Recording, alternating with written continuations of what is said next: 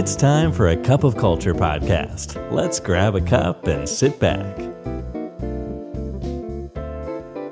ได้เวลาจิบกาแฟคุยกันเรื่องวัฒนธรรมองค์กรกับ A Cup of Culture แล้วนะครับ สวัสดีครับคุณผู้ฟังครับ ขอต้อนรับคุณผู้ฟังเข้าสู่กาแฟแก้วที่ 419 กับผมบอลสุรัตน์โพธิประสานนะครับ วันก่อนได้เห็นข่าวว่าท่านประธานาธิบดีสีจิ้นผิงนนะครับ ก็ได้ดำรงตำแหน่งเป็นสมัยที่ 3 นะครับ หลังจากมีการโหวตลงคะแนนอะไรกันอยู่หลายวันนะนะครับ อาจจะมีอะไรขุกขักบ้างในระหว่างทางนะครับ แต่ว่าในที่สุดก็ประกาศออกมาครับ แต่ไม่เพียงเท่านั้นครับ ก็มีการประกาศรายชื่อของเขาใช้คำว่าเป็น Central Committee นะครับของพรรคคอมมิวนิสต์ของจีนด้วยนะครับ ซึ่งมีทั้งหมด 205 คนนะครับ ก็น่าจะเป็นผู้บริหารสูงสุดในพรรคเนี่ยนะ ซึ่งในบรรดาคนกลุ่มนี้เนี่ยนะครับมีคนที่เป็นสุภาพสตรีแค่5%เท่านั้นเองก็คือ 11 คน ซึ่งจริงๆตัวเลขนี้ส่วนตัวเองอาจจะไม่ได้ตกใจเท่าไหร่นะครับ เพราะว่าเราก็ต้องเข้าใจในบริบทของจีนด้วยนะครับ ว่าแต่ไหนแต่ไรแล้ว สุภาพสตรีอาจจะไม่ได้มีบทบาทมากเหมือนกับสุภาพบุรุษนะฮะแต่มีถึง 5%อย่างเงี้ยก็ถือว่าอาจจะเป็นเรื่องที่ดีแล้วก็ได้ ด้วยตรงนี้ครับเลยทำให้ผมก็มานั่งคิดคิดดูครับว่า เอาแล้วบริบททั่ว ๆ ไปแหละของโลกตอนนี้บทบาทของสุภาพสตรีในการขึ้นมาเป็นผู้บริหาร หรือในมุมของประเทศไทยเองก็ตาม เป็นยังไงกันบ้างล่ะอันนี้คือพูดในบริบทขององค์กรธุรกิจนะครับ ในการที่สุภาพสตรีเนี่ยจะขึ้นมาเป็นผู้บริหารเนี่ยสถานะการปัจจุบันนี่เป็นยังไงบ้าง จะว่าไปเวลาเรามองผ่านๆเนี่ยเราก็เห็นอยู่บ้างนะครับ เห็นอยู่บ้างพอสมควร แต่ว่าไม่มีโอกาสได้มาหาข้อมูลอย่างจริงจัง แต่จะว่าไปจากความทรงจำของเราเนี่ยเราก็เห็นว่าส่วนใหญ่ก็เป็นสุภาพบุรุษ โดยเฉพาะระดับ CEO ของบริษัทชั้นนำเท่าที่จำได้ตอนนี้นะฮะแต่สิ่งที่น่าสนใจก็คือว่า โลกใบนี้เนี่ยมีประชากรที่เป็นสุภาพสตรีเนี่ยอะอย่างน้อยก็ครึ่งหนึ่งนะครับ อย่างน้อยก็ต้องมีครึ่งหนึ่ง แต่ทำไมตัวเลขพวกนี้มันไม่ได้สะท้อนสัดส่วนที่เหมาะสมเท่าไหร่นักนะครับ วันนี้ก็เลยอยากจะมาชวนผู้ฟังคุยกันครับว่า บทบาทของสุภาพสตรีครับในการที่มาขึ้นมาเป็นผู้บริหารในองค์กร ในสถานการณ์ในปัจจุบันนี้เนี่ยเป็นยังไงกันบ้าง เรื่อง gender diversity เรื่องของ gender gap เนี่ยยังเป็น issue อยู่หรือไม่ ในวันที่เราเน้นเรื่องของการมีส่วนร่วม ในเรื่องของการ inclusion มากสักขนาดนี้ครับ ตอนนี้ข้อมูลเท่าที่มีเนี่ยนะครับ ที่พอจะอ้างอิงได้ ชัดที่สุดก็น่าจะเป็นข้อมูลในสหรัฐอเมริกานะครับ ที่อิงมาจาก Fortune 500 นะครับ พบว่าบริษัทที่ติดอันดับ Fortune 500 เนี่ย มีเพียง 8.8%เท่านั้นเองนะครับ ที่มี CEO เป็นสุภาพสตรี อันนี้ขนาดสหรัฐอเมริกานะครับ ซึ่งก็ถือว่าเป็นประเทศเรื่องความเท่าเทียมค่อนข้างสูงแล้วนะครับ แล้วก็เน้นเรื่องการมีส่วนร่วมเน้นเรื่องของ diversity มากๆ ของ S&P เนี่ย S&P 500 เนี่ย โอ้อันนี้ยิ่งหนักเลยนะครับ มี 6%เองครับ ที่เป็นสุภาพสตรีที่เป็น CEO ครับ ที่น่าสนใจเนี่ย ถ้าเป็นในบอร์ดในคณะกรรมการบริษัทเนี่ย ของ S&P 500 เนี่ยมี 30%นะครับ อันนี้ผมอิงกับข้อมูลของ Catalyst นะครับ ซึ่งเป็นองค์กรไม่แสวงหากำไร ที่พยายามส่งเสริมให้ ผู้หญิงนั้นมีมีบทบาทในฐานะผู้บริหารมากยิ่งขึ้นในสหรัฐอเมริกากรรมการบริษัทมีสุภาพสตรี 30%แต่ในขณะเดียวกันตำแหน่งที่ต่ำลงมาจาก CEO นะครับ เป็นระดับของ C-level หรืออาจจะเป็นระดับของ management ระดับของผู้จัดการเนี่ยมีตัวเลขสูงขึ้นมากครับ 40%ครับ อืม ตรงนี้น่าสนใจว่าทำไมสัดส่วนมันไม่ balance เลย ทั้งทั้งที่ตัวเลข pipeline ของคนที่มีโอกาสที่จะขึ้นเป็น CEO เนี่ยมีเรื่อง40%เนี่ยนะครับ แต่ทำไมแล้วในที่สุดเนี่ยมีแค่ 6%ของ CEO ทั้งหมดใน S&P 500 เท่านั้นเอง ที่เป็นสุภาพสตรี แต่ในขณะเดียวกันในบอร์ด 30%ดูเหมือนกับว่ามันจะมีการไบแอสอะไรบางอย่างแล้วถ้าดูแบบนี้นะฮะ เพราะถ้าบอกว่าเออเป็นเรื่องของความสามารถเนี่ย ตัวเลขก็ไม่น่าจะต่างกันขนาดนี้นะครับ จาก 40%เหลือแค่ 6%ซึ่งน้อยมากๆเลยครับถ้างั้นเรามาดูดีไหมครับว่าในเชิงของความสามารถล่ะนะเพราะว่าบางทีเราจะดูตัวเลขไม่ได้ว่า สัดส่วนของชายกับหญิงในองค์กรเนี่ยก็พอๆกันนะครับประมาณ 50-50 แต่ทำไมตัวเลขมันถึงแตกต่างกันบนยอดพีระมิดมากๆ ก็มีบริษัทที่ปรึกษานะครับทางด้าน leadership development นะครับได้ตีพิมพ์งานศึกษา ของเขานะครับใน Harvard Business Review นะครับผ่านการทำ 360 องศารีวิวนะครับคือให้ผู้บริหารแต่ละคนประเมินตัวเอง แล้วก็ประเมินคนรอบๆตัว ซึ่งโดยปกติแล้วเวลาคุณทำโปรแกรมของกับผู้บริหารเนี่ยก็จะมีการทำ 360 องศารีวิว อยู่เป็นระยะระยะอยู่แล้วนะครับ แต่องค์กรนี้เขาเก็บตัวเลขนะครับตั้งแต่ปี 2016 ถึงปี 2019 นะครับเเก็บข้อมูลในหลายช่วงหลายปีนั้นเนี่ยนะครับ เก็บข้อมูลจาก ผู้บริหารที่เข้าโปรแกรมของเขาเนี่ยโดยรวมๆแล้วเนี่ยเกือบเกือบหมื่นคนเลยนะครับ ซึ่งก็วัดในเรื่องของ competency ในหลาย ๆ มิติด้วยกัน ตัวอย่างเช่นเรื่องการมีความคิดริเริ่มนะครับ เรื่องของการที่สามารถที่จะฟื้นตัวได้อย่างรวดเร็วเมื่อเจอภาวะวิกฤตนะครับ หรือว่า resilience นะครับ หรือเรื่องการที่จะพัฒนาตัวเอง เรื่องการที่จะเลื่อนไปสู่ผลลัพธ์นะครับ เรื่อง integrity เรื่องของการพัฒนาทีมนะครับ หรือแม้กระทั่งความกล้าหาญเรื่องการพัฒนาความสัมพันธ์นะครับ โอ้มีหลาย ๆ มิติเลยนะครับ แต่สรุปคืออย่างนี้ครับว่า สุภาพสตรีเนี่ยนะครับ มีคะแนนสูงกว่าสุภาพบุรุษเนี่ย17 จาก 19 มิติด้วยกัน อันนี้คือตัวเลขที่มาจากคนเกือบเกือบหมื่นที่ว่าเนี่ยนะครับ ใน 2 อันที่สุภาพสตรีน้อยกว่านะครับ2อันจาก 19เนี่ยนะครับ ก็จะเป็นเรื่องของ การทำเรื่องกลยุทธ์นะครับ แล้วก็เรื่องของเทคนิคอะไรต่างๆพวกนี้ซึ่งผู้ชายดูจะถนัดกว่า แต่สิ่งที่น่าสนใจอย่างก็คือว่า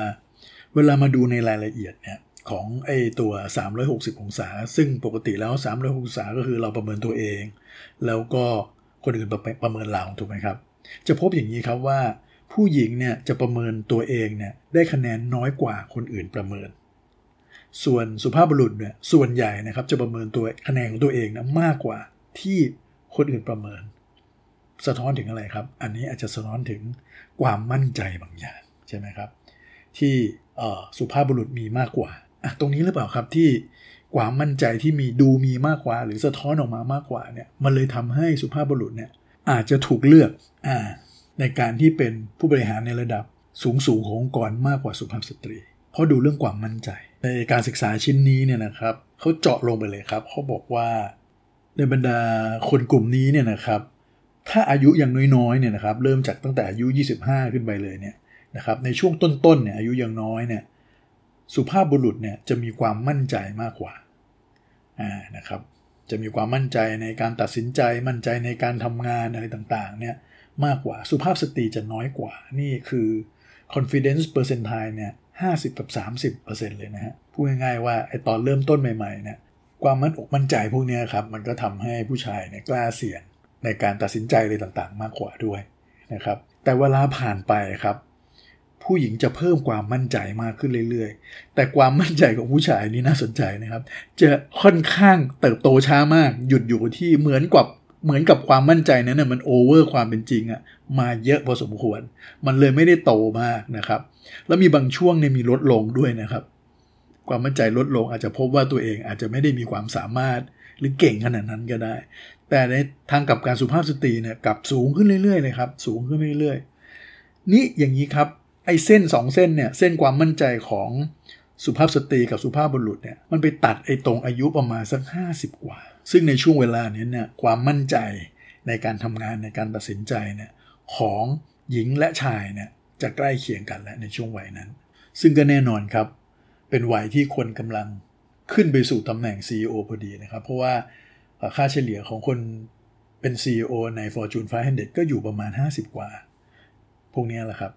แต่อาจจะมีคำถามว่า อ้าว ก็ในเมื่อ 50 กว่า แล้วทำไมตัวเลขที่เป็น CEO หญิงกับชายถึงยังต่างกัน ก็เป็นเพราะว่าเวลาเขาจะประเมินให้ใครเป็น CEO เนี่ยเขาก็ต้องออกข้อมูลย้อนหลังใช่ไหมครับ แต่ว่าความมั่นใจของสุภาพสตรีอาจจะมาเห็นชัดในช่วงหลังมากกว่า มันก็เลยอาจจะมีผลในเรื่องการตัดสินใจ ที่จะให้สุภาพบุรุษขึ้นมาเป็น CEO ได้มากกว่านั่นเองก็สรุปเลยก็คือ การที่สุภาพบุรุษขึ้นเป็น CEO เยอะกว่าเนี่ยอาจจะไม่ได้มาด้วยความสามารถหรือความชำนาญอะไรนะครับ แต่มาด้วยความมั่นใจครับ อันนี้สอดคล้องนะครับกับงานวิจัยชิ้นหนึ่งนะครับ ที่เขาประเมินบรรดาผู้จัดการ อันนี้ตัวอย่างนี้ก็หลายหมื่นคนเลยนะฮะ โดยให้ประเมินทีมงานของตัวเองนะฮะกลายเป็นว่าผู้จัดการส่วนใหญ่เลยประเมินว่าสุภาพสตรีมีผลงานหรือมีความสามารถที่สูงกว่าสุภาพบุรุษครับ โดยเฉพาะผู้จัดการที่เป็นผู้ชายด้วยนะฮะเขาก็ไปถามนะครับว่าเออแล้วถ้าสมมติว่าคุณจะต้องโปรโมตต่อไปล่ะ ก็คำตอบกลับกลายเป็นว่า แม้ว่าจะประเมินผลงานที่ผ่านมาดีกว่าก็ตามเนี่ย แต่เวลาไปสู่อนาคตเนี่ยกลับมีความไม่ค่อยมั่นใจในการจะโปรโมทสุภาพสตรี อันนี้แหละครับไบแอสพวกนี้อาจจะยังมีอยู่ น่าสนใจนะครับ และนั่นคือตัวเลขในสหรัฐอเมริกานะครับ ในประเทศไทยครับในประเทศไทยเนี่ยมีข้อมูลไม่ละเอียดนะครับนะครับ มีสำนักเดียวครับที่เราพอมีข้อมูลนะครับ ก็คือของแกลนทอนตันนะครับ ซึ่งก็เป็นบริษัทที่ปรึกษารายใหญ่เจ้าหนึ่งนะครับเขาศึกษาเรื่องนี้มาตั้งแต่ปี 1992 แล้วนะครับ แล้วก็เก็บข้อมูลในหลาย ๆ ประเทศด้วยกัน นี่เป็นข้อมูลในปี 2019 นะครับ ซึ่งอาจจะไม่ได้อัปเดตหนัก เขาบอกว่าตัวเลขทั่วโลกเนี่ยนะครับอันนี้ไม่ใช่ CEO นะฮะ จะเป็น Senior Management นะครับขององค์กรตั้งแต่ระดับกลางจนไปถึงระดับใหญ่เลยเนี่ย global เลยเนี่ยนะครับ มี 27%ครับ ที่อยู่ในตำแหน่ง senior position นะครับ แต่ถ้าเป็นใน Asia Pacific นะครับ ใน APAC เนี่ย อยู่ที่ 26%ให้ทายครับว่าของประเทศไทยเป็นยังไง ประเทศไทยเนี่ยอยู่ที่ 32%ครับ ตัวเลขสูงที่สุดเลยครับ ในบรรดาทุกๆประเทศครับ ถ้าซูมอินในตำแหน่งของ CEO อย่างเดียวเลยเนี่ย ประเทศไทยมี CEO หญิงถึง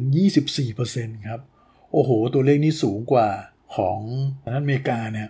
โอ้มากเลยนะครับ แม้ว่ามันอาจจะไม่ใช่เป็นการเปรียบเทียบแบบ Apple to Apple นักนะฮะ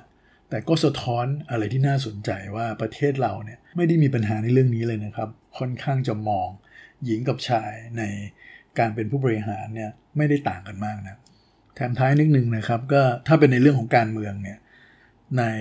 บรรดาคณะรัฐมนตรีเนี่ยเรามีรัฐมนตรีหญิงอยู่ 8.6%อันนี้ย้อนกลับไปเมื่อตอนปลายปี 2019 นะครับ แล้วก็ในวุฒิสมาชิกเนี่ยเรามี 10.4%ด้วยกัน แล้วก็ในส่วนของผู้ว่าราชการจังหวัดเนี่ยนะครับใน 77 จังหวัดในตอนนั้นนะครับ มีหนึ่งเดียวเท่านั้นเองครับที่เป็น ผู้ว่าสุภาพสตรีอืมอันนี้ก็ยังไม่ค่อยโดดเด่นนักนะครับ ถ้าในแวดวงการเมืองหรือในราชการ อันนี้ก็เป็นข้อมูลสำหรับท่านครับ ในการที่จะคิดตัดสินใจ ถ้าเรามองกันในเชิงของศักยภาพความสามารถแบบแฟร์เลยเนี่ยสุภาพบุรุษกับสุภาพสตรีอาจจะไม่ได้แตกต่างกันขนาดนั้นนะครับ การที่สุภาพสตรียังไม่ค่อยได้โอกาสในการขึ้นมาสู่ตำแหน่ง สูงที่สุดขององค์กรเนี่ยก็อาจจะเป็นเรื่องของ bias บางอย่าง หรือความไม่มั่นใจในเรื่องของความมั่นใจในการตัดสินใจต่างๆ แต่พอท่านได้ข้อมูลในวันนี้แล้วเนี่ยอาจจะมีมุมมองต่อสุภาพสตรีที่เปลี่ยนไปก็ได้นะครับ ในการที่จะโปรโมทคนในระดับ CEO หรือในระดับ Top Management ให้เป็นสุภาพสตรีมากยิ่งขึ้นครับ อย่าลืมนะครับว่าเขามีสัดส่วนของเขาเนี่ย 50%พอๆกับสุภาพบุรุษเลยอันตัวเลขของผู้บริหารก็น่าจะสะท้อนอะไรแบบนี้ด้วยเช่นเดียวกันครับ วันนี้กาแฟหมดแก้วแล้วครับ อย่าลืมนะครับไม่ว่าเราจะตั้งใจหรือไม่ก็ตามเนี่ยวัฒนธรรมองค์กรจะเกิดขึ้นอยู่ดีครับทำไมเราไม่มาสร้างวัฒนธรรมในแบบที่เราอยากเห็นกันล่ะครับ สวัสดีครับ And that's today's cup of culture. See you again next time.